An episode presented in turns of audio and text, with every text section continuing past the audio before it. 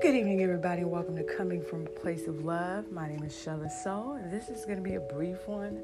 I hope you're doing okay. My thoughts and my prayers are with Israel and various states in Nigeria that are facing violence, kidnapping, banditry, just oppression, whatever it is you name it, it's happening right now. And honestly, without the grace of God and just human instinct, all of us have to be thankful for a new day. Even when you get home, be thankful that your ride was covered. Be graceful for those you encounter because you don't know when it's going to be our last. We take a lot for granted. Friend, somebody who's always been loyal, listen to you, helps you out. And then when you get to a certain level of life, you want to distance. Because you arrived. You're making money now. You don't need your old friends. But I've always thought of friends as like anchors on a stormy day. Because I have friends of all ages. I have friends that are my age, friends that are older than me, friends that are even younger than me.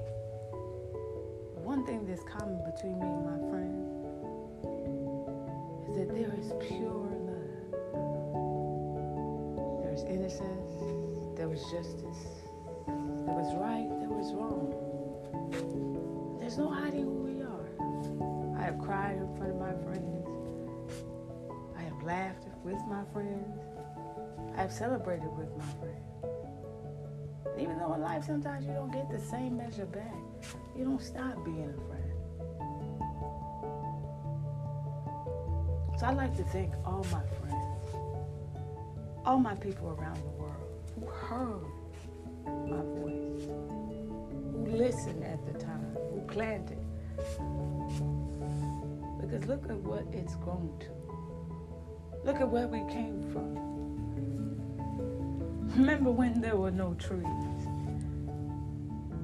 and there were no houses because it was all burnt down in anger, much like our relationships, much like the people we love, we hurt them in anger because that's the language we have always understood.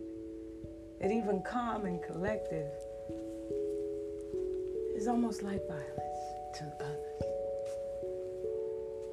That's why they would want to silence you. And not want you to hope, not want you to dream, not want you to create. But look at you creating. Rehabilitating.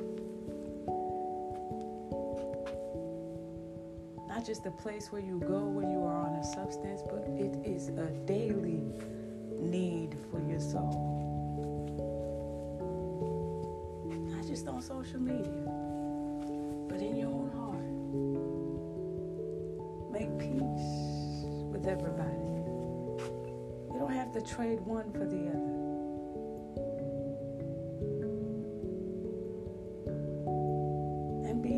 To thine own self be true.